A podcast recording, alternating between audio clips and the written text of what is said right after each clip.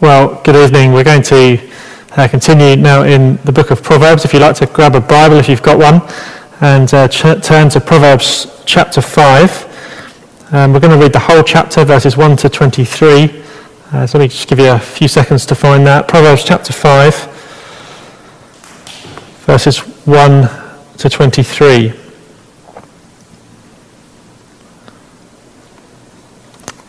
Here we go.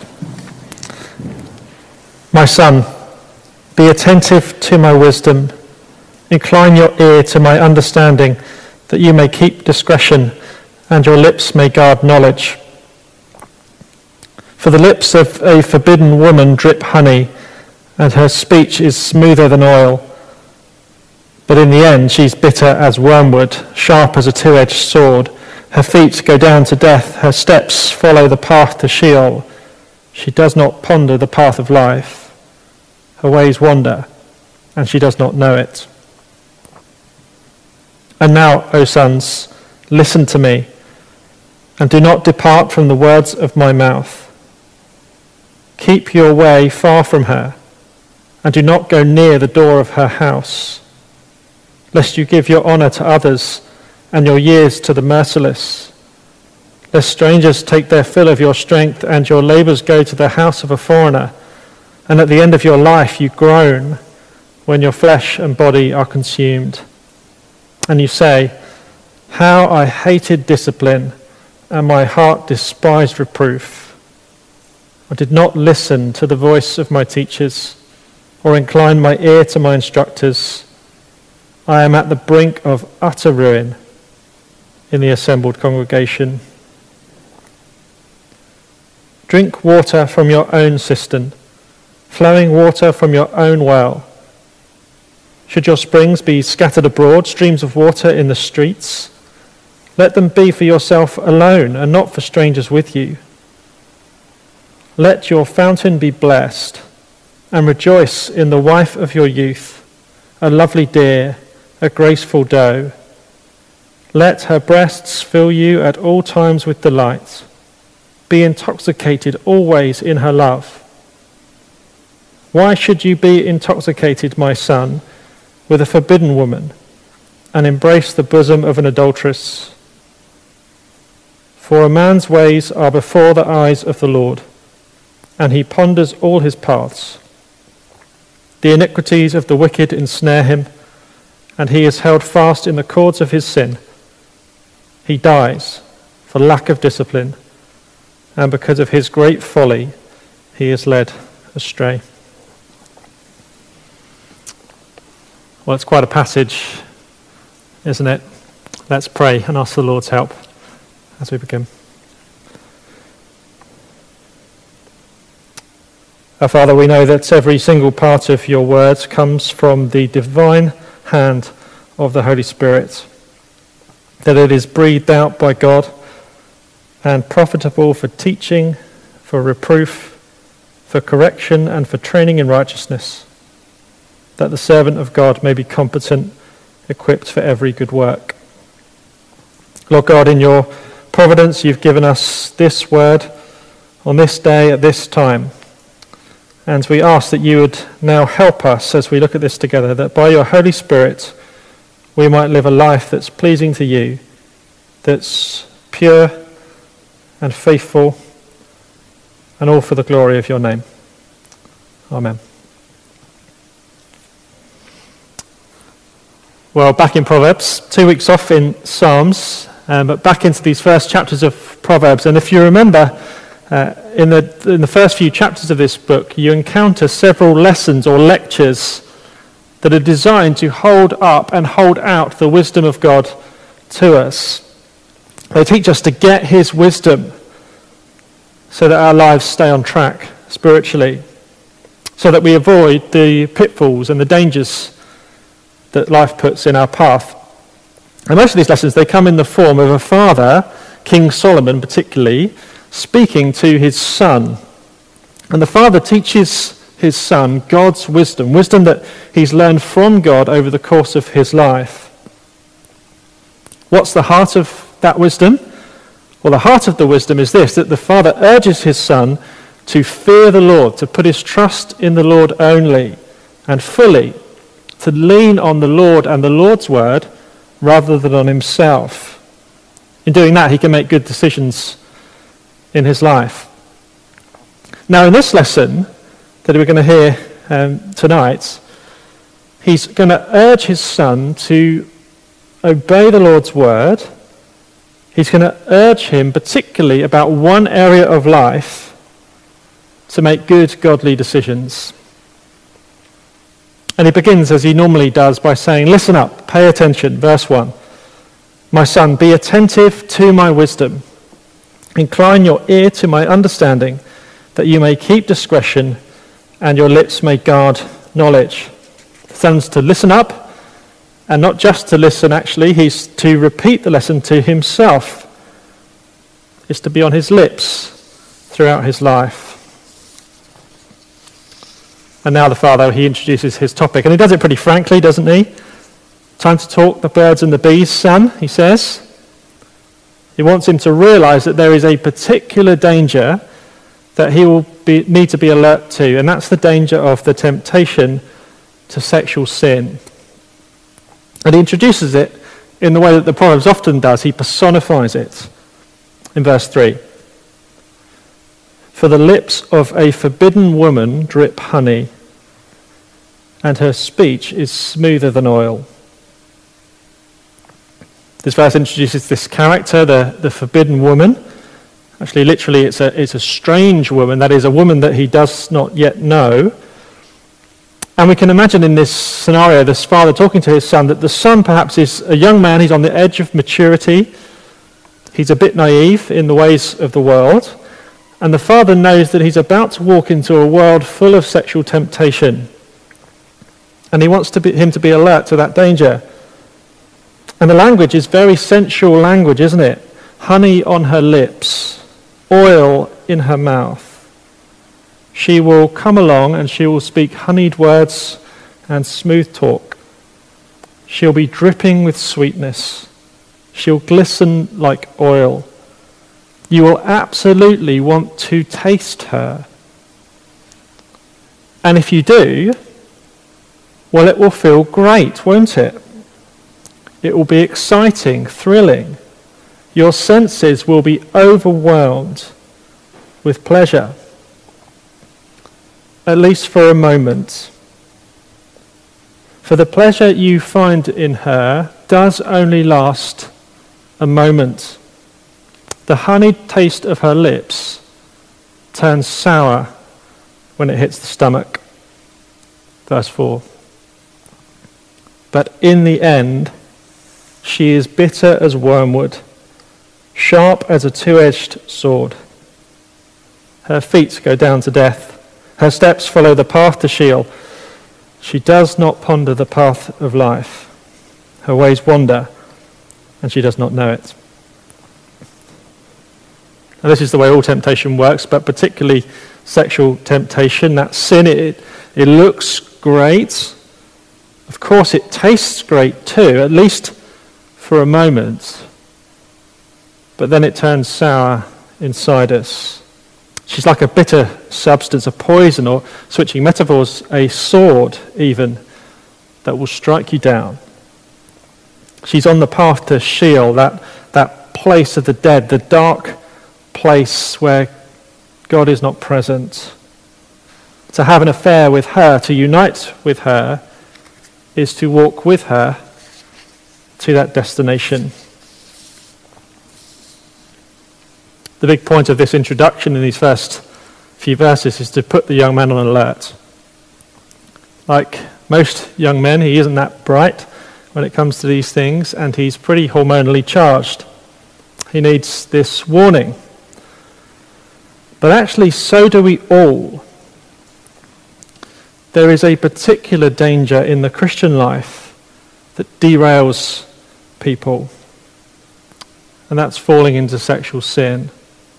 And just to say, in my experience as a minister of the last uh, 10 years or so, sexual sin is right at the top of the list when it comes to sins that have derailed the spiritual walk of Christian people. Be alert to it. That's the beginning of wisdom in this area. Be alert to this danger. Know that it, it is a danger to you. It's foolishness to think that it isn't.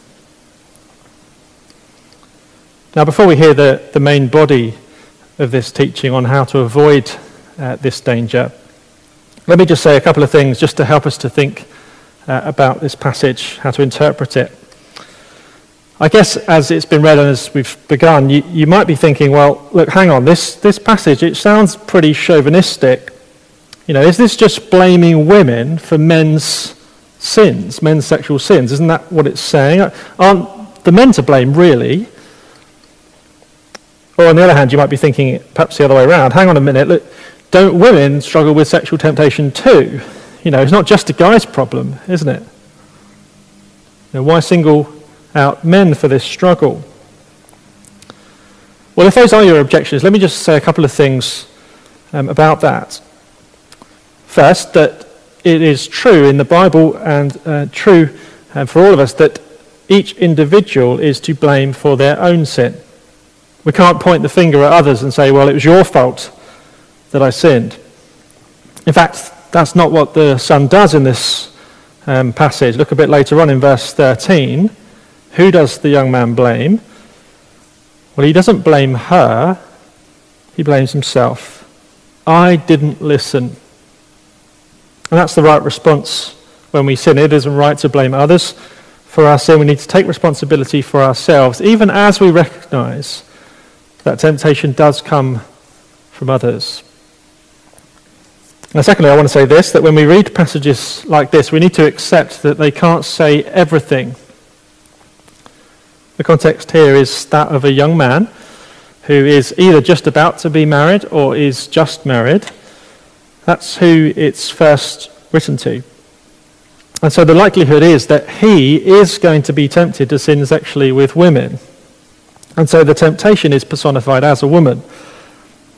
And that just means that we need to make the necessary adaptations in order to put it into our own circumstances. The temptation to sexual sin can come from the other direction too, it, as if you, you know, you're a woman and there's a guy out there who's trying to get you into bed with him. Both men and women need to apply this, these principles here to themselves uh, in their own circumstances. Now, the third thing I think will help us as we work our way through is that it will help us to identify exactly which sins he's talking about here. Now, primarily, the sin that the father has in view is that of adultery, sex where one or both of the partners are already married to others. And we need to sp- speak specifically uh, about adultery um, in applying this then. And that might be a real thing for some of us at the moment. We shouldn't think that, that that's not realistic for a church like ours. The object of our temptation may be a work colleague, or a friend, or a friend's wife or husband. It might be someone that you've met on the internet. Apparently, uh, about two thirds of affairs begin like that today.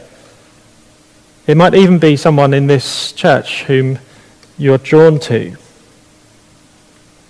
That would be the primary target for this passage. But its scope is broader than that.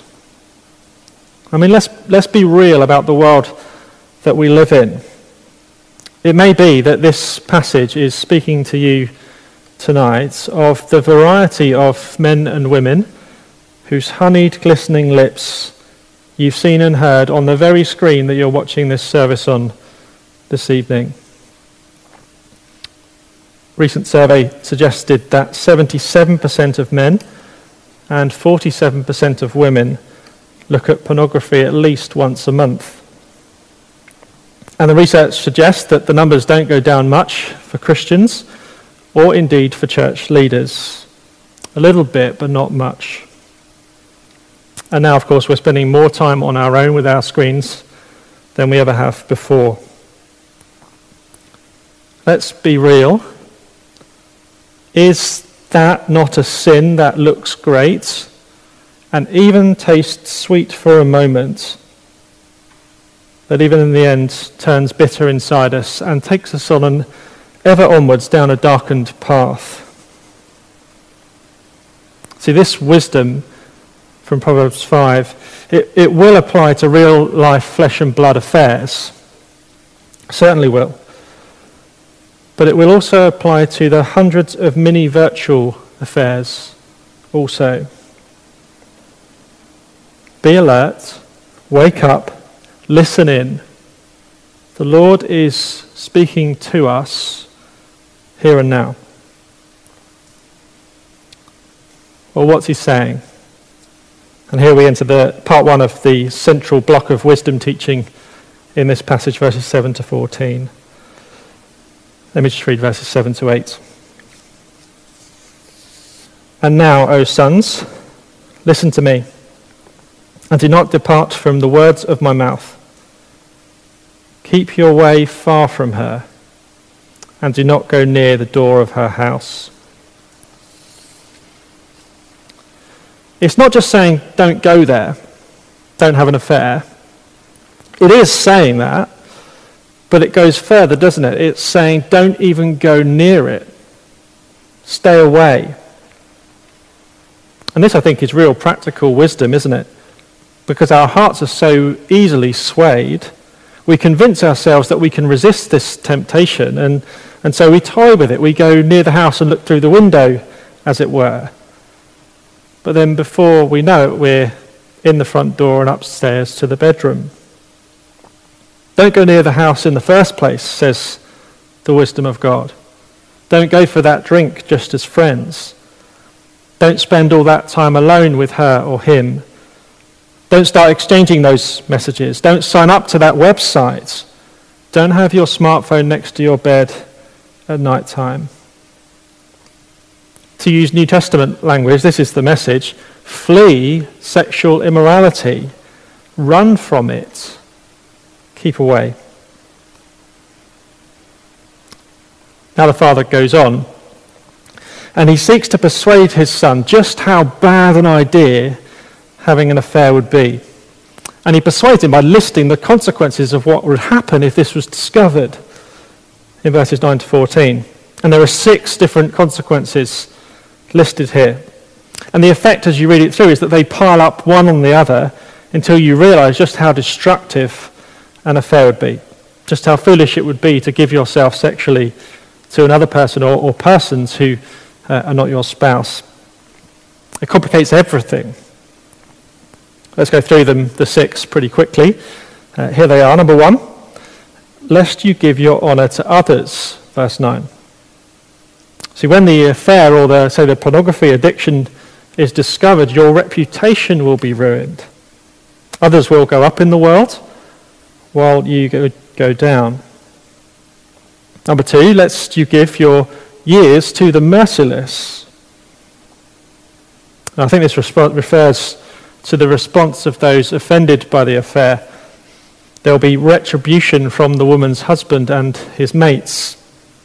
They will show you no mercy, and your life may well be cut short. But there's no mercy from the pornography industry either, is there? Only slavery. It's merciless.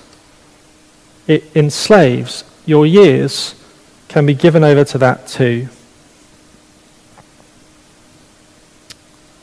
Number three lest strangers take their fill of your strength and your labors go to the house of a foreigner. What does that mean? It means that affairs are expensive, cover ups cost, child support, divorce settlements, lawyers. It will make you pay. Your wealth will end up in other people's hands. For it might take your health, your mental health through the stress involved, and your physical health through sexually transmitted diseases. I think verse 11 hints at this. And at the end of your life, you groan when your flesh and body are consumed. Number five. Here's a big one regret.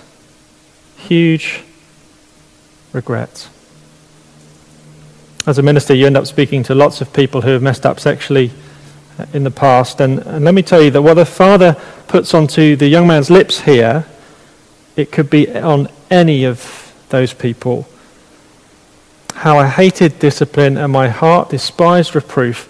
I did not listen to the voice of my teachers or incline my ear to my instructors. I knew it was wrong, but I didn't want to listen. Huge regrets. Then finally, number six, you risk the misery of social exclusion. Verse 14 I am at the brink of utter ruin in the assembled congregation. Affair will cost you your family, your friendship groups, your place in society, and possibly even your church family. Utter ruin. And the effect of that list is pretty dramatic, isn't it? It piles up one thing on another thing on another thing, and so it tells you that sexual sin is a really bad idea. We must flee from it before it ruins us. And this is the wisdom of Christ. Jesus has been saying much the same thing to us in Mark's Gospel, hasn't he? If your eye, your hand, your foot causes you to sin, take drastic action. Cut it off, gouge it out. Don't go near it. Or risk the utter ruin of hell. It's very sobering. Don't go near it. That's the first half of this wisdom. But you may be thinking, or perhaps if you're, if you're watching and, you, and you're not yet a Christian, look, this, this just confirms everything that I thought about the Christian view of sex prudish, restrictive, anti sex, essentially. Well, hang on, because we've only had half the lesson. The Bible is firmly against sexual sin. That's sexual activity outside of the context of marriage between one man and one woman. There's a well worn illustration that goes like this that the fire must be kept in the fireplace or it burns the house down. The Bible is firmly against sexual sin, for it destroys. But the Bible is not firmly against sexual enjoyment. Not at all. In fact, in the context of marriage, it is firmly for it. And here's part two in the fireplace, the fire should be stoked as hot as you can get it. Part two of the lesson tells us to embrace sexual fidelity and joy in marriage. And the Father uses thirst to illustrate sexual desire in this section. And well, see where that thirst should be satisfied. Verse 15 to 19. Drink water from your own cistern, flowing water from your own well. Should your springs be scattered abroad, streams of water in the streets? Let them be for yourself alone, and not for strangers with you. Let your fountain be blessed, and rejoice in the wife of your youth, a lovely deer, a graceful doe. Let her breasts fill you at all times with delight be intoxicated always in her love. In contrast to the bitter honey of the strange woman, there is a source of sweet water for the son to drink from, his own wife. The word let in these verses is perhaps better translated may. May they be for yourself alone. May your fountain be blessed. May. In other words, the Father's praying. He's praying that this will be the, the thrilling and exciting, intimate relationship his son will have with his wife. She is a source of thirst quenching joy that only he has access to. In fact, the Father makes that point here that you wouldn't want that source being given away to any, anyone else, would you? It's just for you that she gives her body. It's a picture of abundant satisfaction, overflowing delight. It's so positive about sexual intimacy in a marriage. And the father prays that this will be his son's experience throughout his life. I wonder whether you've ever prayed that for married couples that you know. Verse 19 is a strange verse, though, isn't it? See all this wonderful talk of fountains overflowing and sweet water and the wife being a source of life to her husband. And, and then he says this killer line that she looks like a fairy woodland creature. I mean, I'm sure it's a compliment in the culture that it's written in, uh, but it doesn't sound like one to us. I'm not sure my wife would respond too well if I called her a lovely dear. I guess the closest thing in our culture, we might say something like this. We might say that, you know, may you think, may you always think that your wife is a fox. I don't know. Maybe you can come up with a, a better contemporary equivalent uh, in the Zoom chat afterwards. It's the second part of the verse, though, that's the most racy, isn't it? In fact, in Hebrew, it's even more so than in English. It promotes both the quality and the quantity of sex in a marriage. He is to delight in the sight and touch of her body at all times. He is to be intoxicated with her. That's literally, he's to be drunk on her always. The language shows that this is to be their practice continuously, repeatedly. And notice there's no mention of babies here. It's not functional it's for their pleasure. It's quite something, and you might be surprised to find that in the Bible. It's important that we don't sensationalize what the Bible says, but it's equally important that we let the Bible speak. And this is what it says Embrace sexual fidelity, faithfulness, and joy, excitement in marriage. And when you do that, well, the question of verse 20 seems ridiculous. Why would you go anywhere else? One major help in the fight against sexual sin is to find sexual satisfaction in the marriage bed. And Paul says exactly the same thing in the New Testament in 1 Corinthians 7. And there, actually, he says it both to men and to women. The wife does not have authority over her own body, but the husband does. Sounds like Proverbs 5.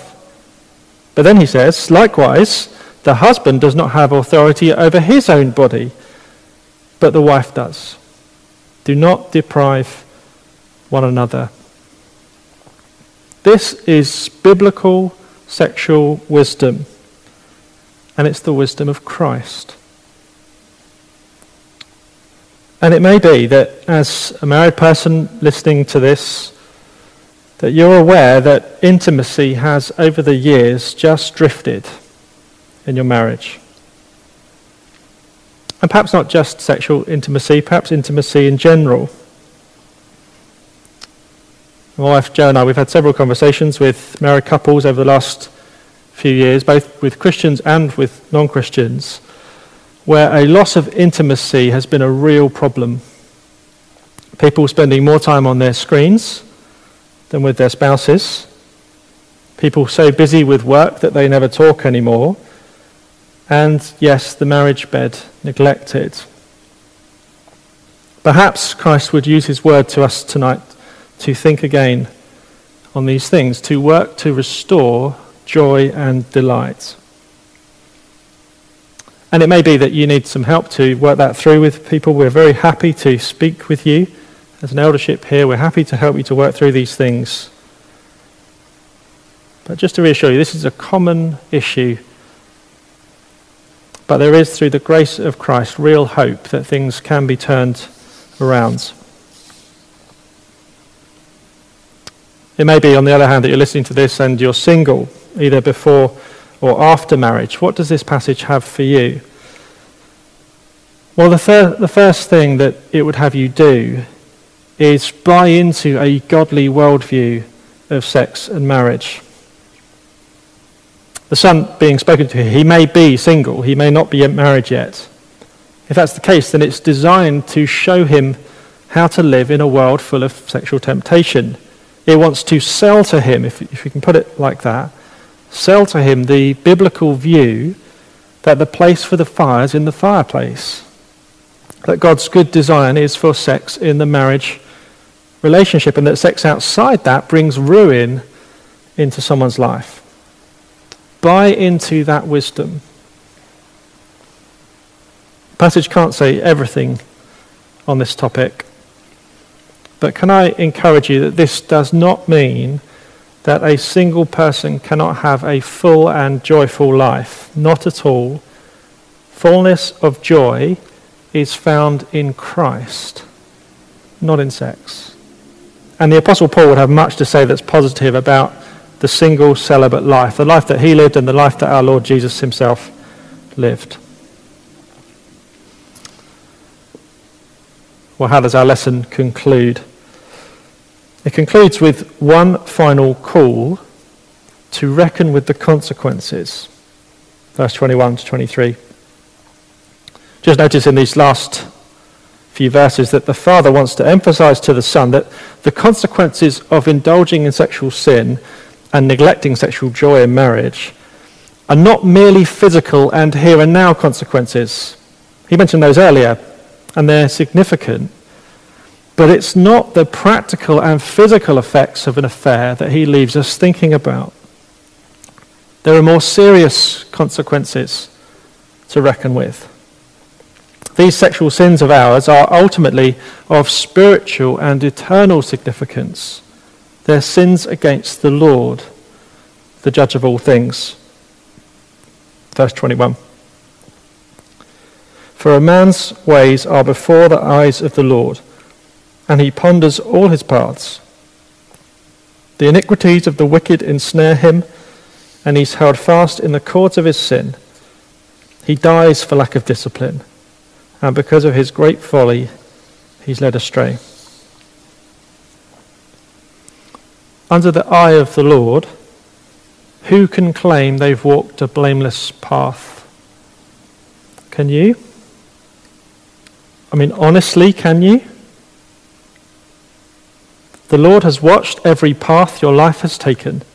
Everything is known to him. Every sinful thought, every secret desire, every shameful act. Just on this one sin alone, just sexual sin, just on that one sin, apart from all the others, who can stand in the day of judgment? I can't. And neither can you. We're sexual fools, living in a world of sexual fools, full of iniquity, held fast in the cords of our sin, lacking discipline, so easily led astray. Why does the Father end on this note? Well, it's in part to leave the warning ringing in the Son's ears. But if that is where it leaves us, what are we to do? Because each of us knows that we cannot stand, that, that the judgment of God is rightly upon us for our sexual sin as well as for all the rest. Now, this conclusion, it can't be here merely to warn us. It must be here also to cause our hearts to fall upon the mercy of Christ. Be alert to the danger of sexual temptation. Flee from it. Embrace sexual fidelity with joy in marriage. That's Christ's wisdom. But you cannot do any of that without first falling on Christ's mercy. His mercy is needed before his wisdom. At the cross, Jesus, the perfect and pure Son, he fell into utter ruin. He was ensnared by our iniquity. He was held fast, not by nails, but by the cords of our sin. He died for our lack of discipline. We all, like sheep, were led astray, but the Lord has laid on him the iniquity of us all. And because he did that in our place, because he took our judgments, we can have his mercy. Later on in this book, in Proverbs chapter 28 and verse 13, it says this Whoever conceals his transgressions will not prosper, but he who confesses and forsakes them will obtain mercy. Fall on the mercy of Christ and then live in his wisdom. Let's pray.